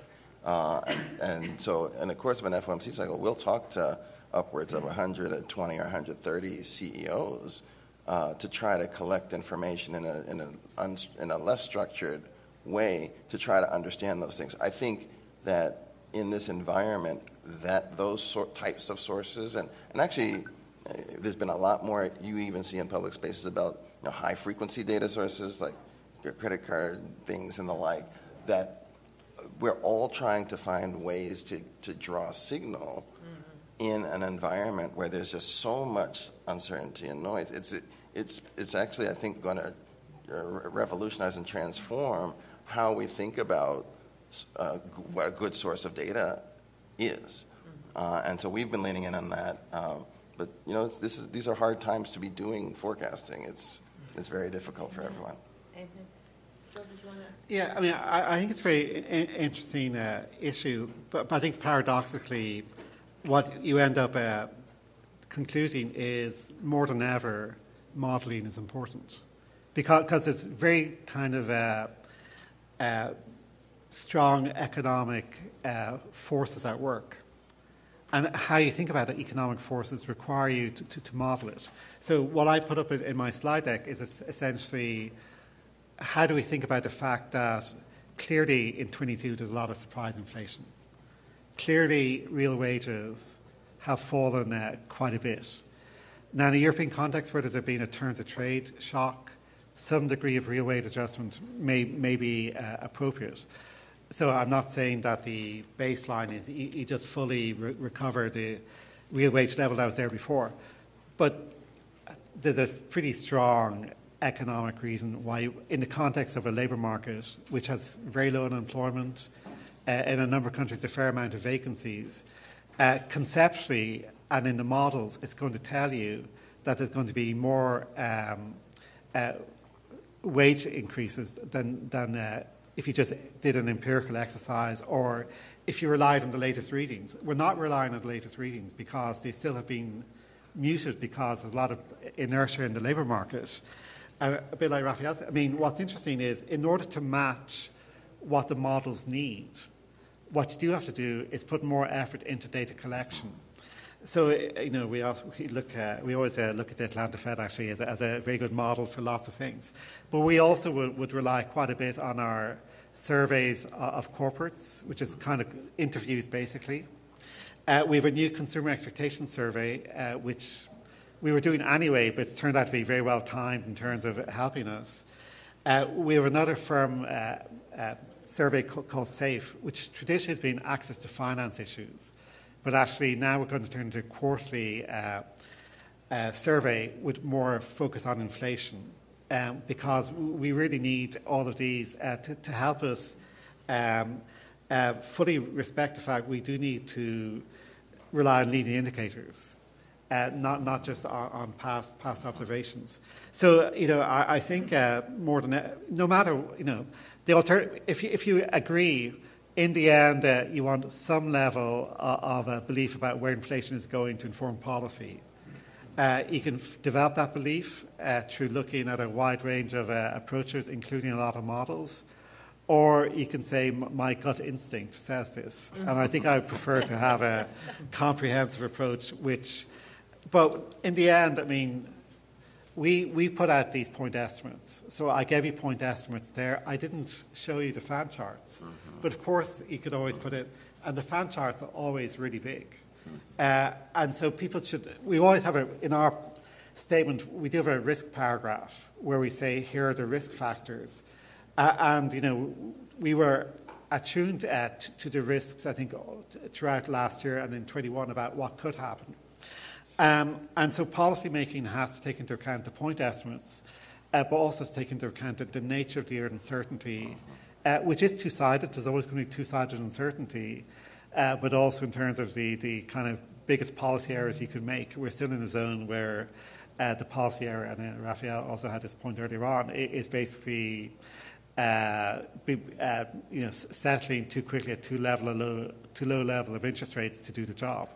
So, so I think you know we do have to go to a level of interest rates that we will be confident will will make sure inflation comes back to two percent.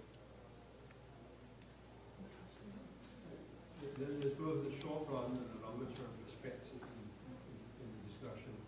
The short term discussion does look a lot like the beginning of the 70s, and, and uh, we responded uh, to a supply shock and curbed the expansion of demand policies and got involved in inflation. But, but when you look then distribution battle between labor and capital.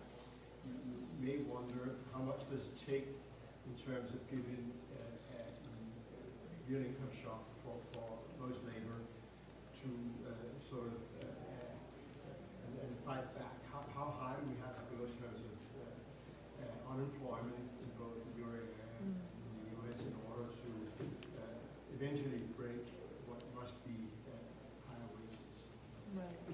break what must be higher wages. Right. In the longer term, uh, see that the fundamentals are way different in terms of the, uh, what- Summers, uh, uh, uh, uh, the Summers scenario of of low inflation and and less demand. uh, uh, And the question sort of uh, could be, what, what, what do we expect that we will get back, given that sort of the uh, uh, fundamentals of the economy in the long term are not too different to, to a zero uh, inflation environment or inflation, potential inflationary environment, uh, and, and, uh, and what are the implications there? And finally, in relation to China, when you look at China in terms of labor, in terms of capital, in terms of productivity, one thing is the short-term outlook, but the long-term outlook, how do you see that? Okay, so restating the um, question, uh, sort of the, the uh, essence, I guess, of the inflationary pressure is that there is a real wage hit that in a tight labor market, workers are going to seek to recoup. So how high does unemployment need to go to kind of break that uh, inflationary pressure? Whether you have a view on uh, that, and then uh, for and and and actually, maybe I'd love to hear from Elaine's perspective on the state of worker bargaining power now. Uh, just being in a company, what do you experience? And then the question on China. Um, what was the question on? Long- Long-term growth prospects, given that uh, uh, labor, capital, and productivity outlooks are not brilliant. All right, maybe we want to start this time with China. Oh, sure. I don't need my glasses. So that's, a- that's a great question. Um, We were focused on the short run here, but obviously the long run um, will constrain Chinese policymakers' actions if, if they, if it allows, if conditions allow. So the decline in productivity growth has been something that's been of concern to people who've been watching China since uh, the global financial crisis. Um, by most measures, and we have um, more imperfect data than we used to have, um, it appears that industrial productivity has slowed dramatically. Uh, in particular, entry and exit have slowed dramatically. So the dynamic that we saw after China's entry into the WTO, where you had new firms coming in that were better than old firms and then growing rapidly, that dynamic seems to have just fundamentally almost disappeared. And what we have seen in its place is increasing credit, shares going to state-owned enterprises. Um, in the last round, um, so last year, we saw dramatic spread in, in the investment rates in the two, uh, pretty healthy investment rates into state-owned enterprises and very weak investment in private enterprises. So the leadership has noticed this, have spoken um, many times about supporting the private sector, most recently coming out of the latest work council, work conference. Um, however, it's like the old uh, commercial, where's the beef? People are looking for some real actions.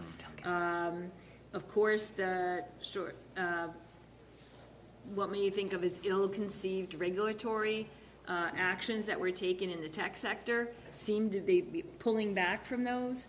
Um, but there's a lot more that needs to be done affirmatively, rather just sort of stop doing harm, but to actually begin to support the private sector and getting credit flowing again.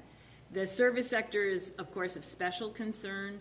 China's service sector is now quite large, and um, especially in the small and medium uh, enterprises, they have been really, really, really badly hit by COVID, and that um, covers a lot of employment um, in cities. And so, how they're going to try to get some of that dynamic back is a big question mark. So, you're pointing to the real big question for the future and what the sort of steady state growth is going to be for China over the next five to ten years.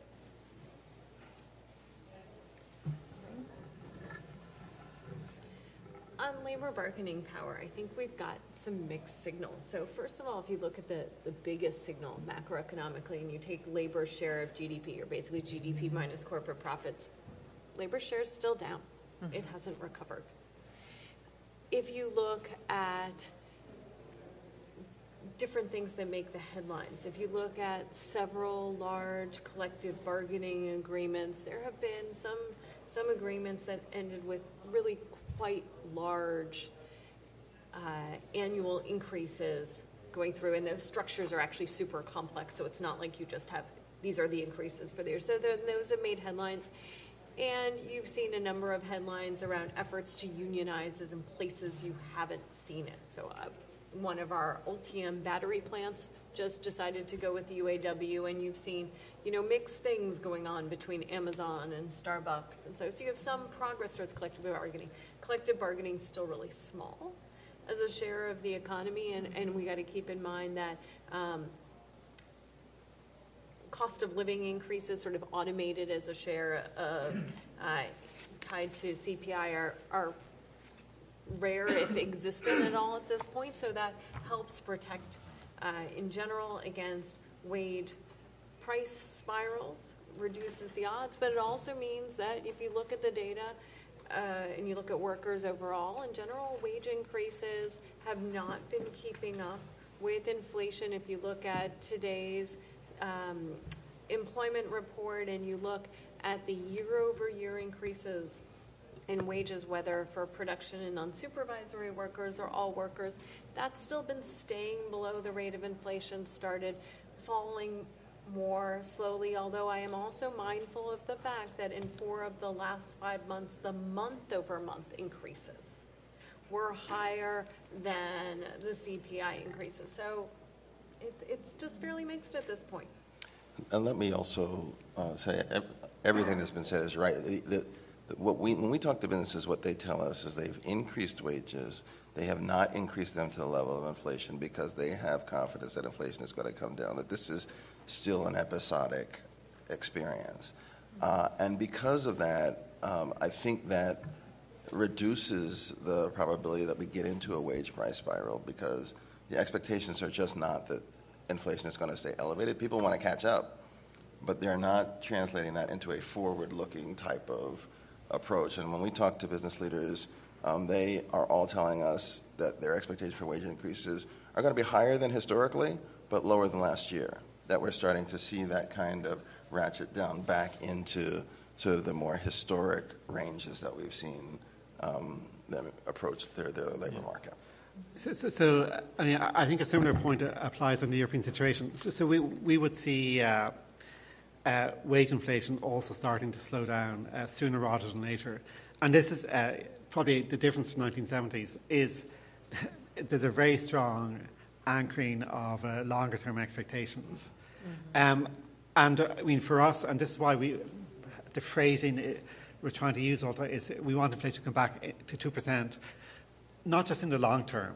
People believe in the long term, if you say 2027 and so on, they fully believe inflation is going to be 2% uh, but in a timely manner. So it's not, and this is why when we sort of forecast in December, which basically, uh, even though some of it was coming from fiscal uh, manipulation, if you like, the fact that inflation would be well away from 2%, not only uh, this year, but also in 24. Um, it, it's basically, there's a risk that, that workers will say, well, okay, inflation's not going to remain at 9 or 10, uh, but it's not, you know, it's going to, not going to get to two uh, that quickly. And then if, if that feeds into to the future course of, of uh, uh weight setting, that, that would slow down. It would slow down uh, the, the reconvergence back to 2%. But in the end, it's important not, I mean, uh, we've thought about weight, but we can't disconnect the labour market and the product market. Because in the end, I mean, if, if the firms who are working in product markets see conditions where they could not uh, pass through an increase in labour costs uh, to, to, prices without losing too much uh, business. Uh, this is going to be part of the way the inflation stops. Is that essentially the, the markups, uh, which in some sectors, in tourism and so on in Europe this, uh, this last number of months, there have been remarkable price increases. but, but you know, I don't think that's going to persist. With, with consumption normalizing, um, you know, there's going to be much less tolerance for, for ongoing uh, price increases. Uh, and so the markups will do some of the work, not, not just la- uh, labour costs. But of course, they, they feed each other um, because uh, if prices uh, ease, then there's less pressure for this kind of catch up inflation. Um, what I would say, uh, going to, to I mean, when this is all over, I mean, there's going to be a whole new wave of new literature on institutions and labour markets because the cost of living, uh, uh, we don't have a lot of indexation in Europe. In some countries we do, but definitely in, in how, I mean, there's a much more uh, binding minimum wage issue in Europe, and they are by and large indexed. Um, and then in terms of how workers and, and firms in, in contractual discussions uh, negotiate, it's at the very least a reference point what the cost of living is. Um, so, so I would be more uh, kind of, uh, uh, but you know, it's more kind of, uh, you know, it's not totally coordinated. It's much less unionized in the 70s, but it's probably still more of a macro factor in, in how wages get set, as opposed to what each what each bilateral bargain between a, an employer and its own workers uh, m- might deliver. Robin, you wanted to add something? I just wanted to, I thought that you also had in there a really interesting question about, and Philip uh, just uh, said when all this is over. what is the equilibrium that we go back to? And uh, I am inclined to uh, be in your camp that we go back to the secular stagnation, low inflation, low rates world with one caveat, which is that global debt levels have gone up significantly from before COVID. And there are things that globally in markets are quite worrying. So the last couple of weeks, the BOJ has been struggling terribly to exit uh, yield curve control. It's having to buy very large amounts of JGBs um, uh, on an ongoing basis. And of course, government debt in Japan is 250% of GDP. The gilt market blowup in the UK uh, was exacerbated by LDIs, which are basically just leveraged carry trades. That's a ubiquitous thing that was prevalent in the US Treasury market in March 2020 when we had our blowup. Um, and of course, in Europe, uh, some countries have, uh, on the periphery, have high debt levels and are struggling to access markets also. So I think that we go back to the status quo ex ante with that big caveat. So can I just uh, follow up a little bit and sort of pull a few of these answers together? So, so you were sort of suggesting that because firms, at least in the U.S. context, Phil is sort of making a differentiation between the U.S. and European institutional context in the labor market. But, but Elaine, you were making the point that it's sort of varied across segments of the labor market, that the labor share of GDP remains pretty low and has not risen through the pandemic. You're saying that because firms uh, see it as episodic, they are resisting fully indexing wage increases to the cost of living increase. And that does suggest that firms retain, at least in the US context, a certain amount of power, right? The labor share of GDP tells a story that firms still have a, a power in setting wages, So, uh, despite a tight labor market, despite this very tight labor market. It's not that tight. so yes and no. I, I actually think firm power for your entry level worker uh, in terms of setting wages has dropped considerably. Right, right, right. Um, and so if you look at segments of the work, and, and that, I mean, that's a lot of people in terms of the wage bill, it Yes. winds up not being uh, proportionally as much. That has changed a lot. Mm-hmm. And, um, and so that's, that's one thing. Right. The second thing I would say is workers are paying attention as well, right? And so when they were aware that uh, labor markets are incredibly tight, when information about the availability of jobs becomes more easily and readily available, um, they will then use that position and their knowledge to negotiate for things. So uh, in, in my district, there are so many places where they, like for banking, for example, they become national labor markets. And the local companies are competing with the Bank of Americas and others who can just say, you know, you could just work in, Hu- in home. Huntsville, Alabama, or in Jackson, Mississippi, um, and I'm going to pay you a B of A wage or whatever it is. And so there is There's market. an arbitrage from Right. home. And so Yeah. market power is shifting pretty significantly, but it is not uniform across all job categories. And that's, that's a dynamic that is really playing out. Mm-hmm, mm-hmm. Yeah, I want to, I want to um, agree and add some more detail around what Raphael's saying is just differentiated. So we know that the labor market is actually tightest for non-college educated workers actually. So that's a great turnaround in the relative bargaining power of the non-college educated worker. That was the one that wasn't seeing wage gains for the more than decade coming out of the Great Recession. And it's really tight around certain other sort of rare white collar skill sets. So for example, a lot of things around software design and, and computer uh, science and stuff, so those labor markets are really tight. And then there are other places that the labor market may not be so tight. So when we look at those ratios of, uh, you know, using the JOLT stadium, you look at the ratio of job, uh, of vacancies to the unemployed, that ratio is just not 1.7 across yeah. the board.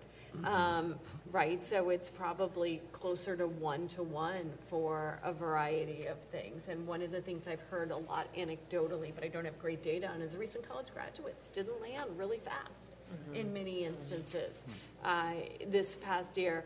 Um, and so it's it's just quite inconsistent at this point. But one thing we know is that you know job changers made a lot more. They had they had on average wage increases that were vastly higher than inflation, um, thanks to their willingness to take risk, right? So they, they traded off security for those near-term higher increases.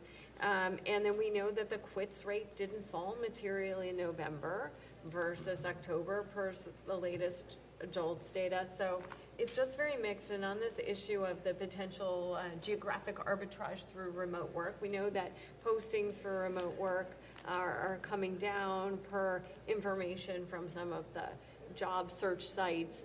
Um, and I think that also companies are thinking about how do we compensate and how flat is the compensation across mm-hmm. geographies and, and how do we think about that? Are we set up in that state and what does that imply from a tax perspective? Mm-hmm. Um, so there's a lot of complicated questions around that that I think are still being sought, sorted out for the medium term. I think we have probably time for one more question. Yes. Okay, thank you for giving me an opportunity. Um, I have a, one simple question to President Bostic.